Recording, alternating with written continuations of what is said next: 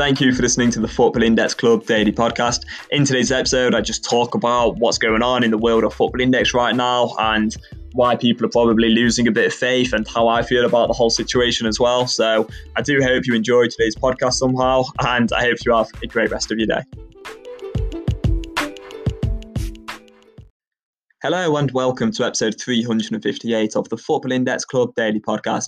I just spent the last 20 or 30 minutes looking through Twitter and Facebook, just reading a few comments on Football Index, and it was certainly a bad idea because so many people are just complaining. There's just so much frustration, upset over what Football Index have done, and a lot of blame for Football Index really just letting the market crumble the way that it has over the last few months. And I am a little bit upset by how things have gone. I'm I think what I'm most upset about more than anything is how we've actually lost so many traders' confidence and belief in this platform because those people are literally going to be missing out.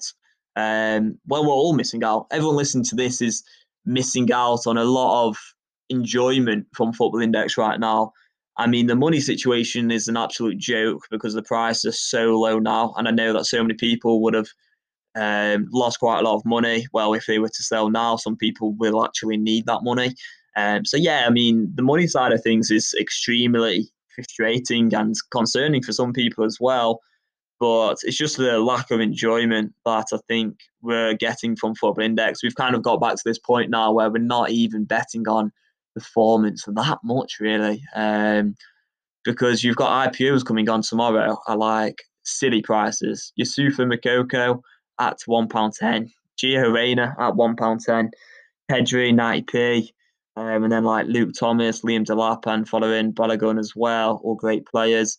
I've not really seen too much of Luke Thomas or Liam Delap, to be honest. Uh, Balogun I've been following for a few years now. Just looks like a unbelievable goal scorer for Arsenal. Seen a bit of him for the, uh, I think the under for the under 23s, yeah. And then Gio Reyna obviously just looks a incredible talent, and Moukoko again, it's just like amazing, like on another level. If these guys had have IPO'd six to nine months ago, they're probably IPOing at like four or five quid. Because Cherki, Cherki was at six pound plus uh, six to nine months ago, and now these guys are IPOing at one pound, and I guess Cherki's one pound as well. So it makes sense for these players to come on the platform at such low prices because there really won't be that much demand. Because why would you buy into these guys now? When a lot of people don't want to have anything to do with Football Index anymore, so they don't want to buy anyone on here.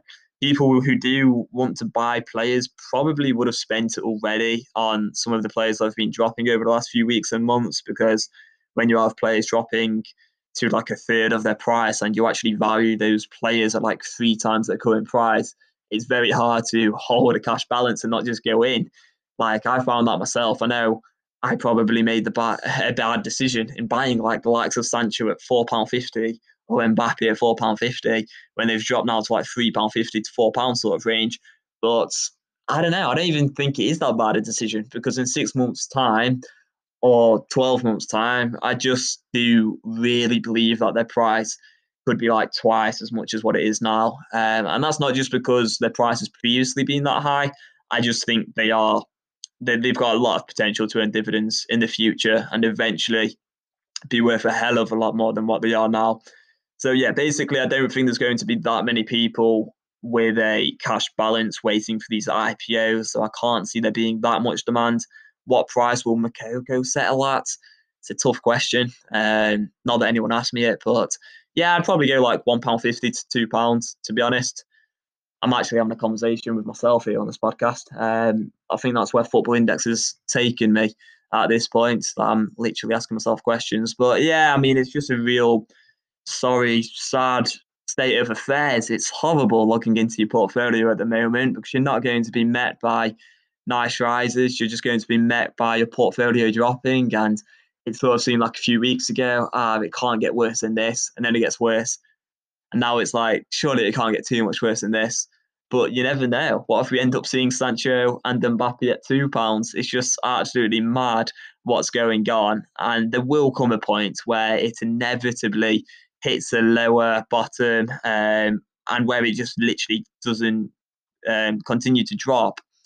because the the value, well, the value's already been there. There, like, that's the worrying thing.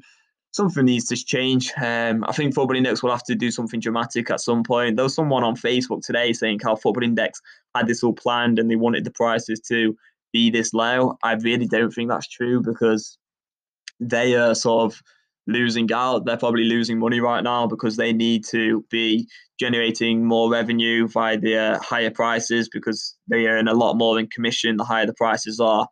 So they're not going to be making anywhere near as much money right now. So they definitely want the prices to be higher themselves, unless they do have some master plan and they decided, right, let's really just wait and see when it really does hit the bottom and then come in, pile in with a load of liquidity themselves, mop up all of the players somehow, and then sell them back to traders when the market flies again in 12, month, 12 months' time or whenever it may be. I'm still hoping sort of March, April time. So I'm not getting too attached to the day to day prices because as long as there's, um, I think I'll, you know, I'm, I'm going to have like March, April time. So just in my mind for the next few months. I think that just makes things a bit easier for me. And then I'll reevaluate in a few months' time and if the situation hasn't got any better, then I will definitely be concerned. If we get to April and we're still trading at these low prices, where I know football index not generating that much in revenue due to low commission, then yeah, I probably I probably would be concerned. But I think for a few months, it's not the end of the world. Um, just hope it's not really ruining anyone's Christmas too much. To be honest, like I do, I do care about people out there, and like the football index community is just such a passionate community to have hundreds of people listen to me babble on about football index every day just shows how interested people truly are in this platform um, and i've basically like committed my life to it really over the last few years in many ways sort of dropping out of uni and my job and so on to really just try and focus on football index. And you know i, I just want this platform to succeed and i think everyone listening does probably just as much as me to be honest. So yeah we'll, we'll see what happens. I still think like yeah, as I say, March April time, just kind of wait and give them a few months to maybe sort out a few of the issues, and hopefully they will implement some big ideas that will improve things. But I think what's probably led to the market dropping more than anything today is these IPOs because people will be either freeing up funds buy into these IPOs or losing faith in Football Index because they said that they were going to do a auction style process for the IPOs, and it's also maybe makes people question whether Football Index need the money now, and that's why they're um, IPOing players now. So yeah, we'll see what happens anyway. So thanks for listening. As always, I do hope you've enjoyed today's podcast, and I hope you have a great rest of your day.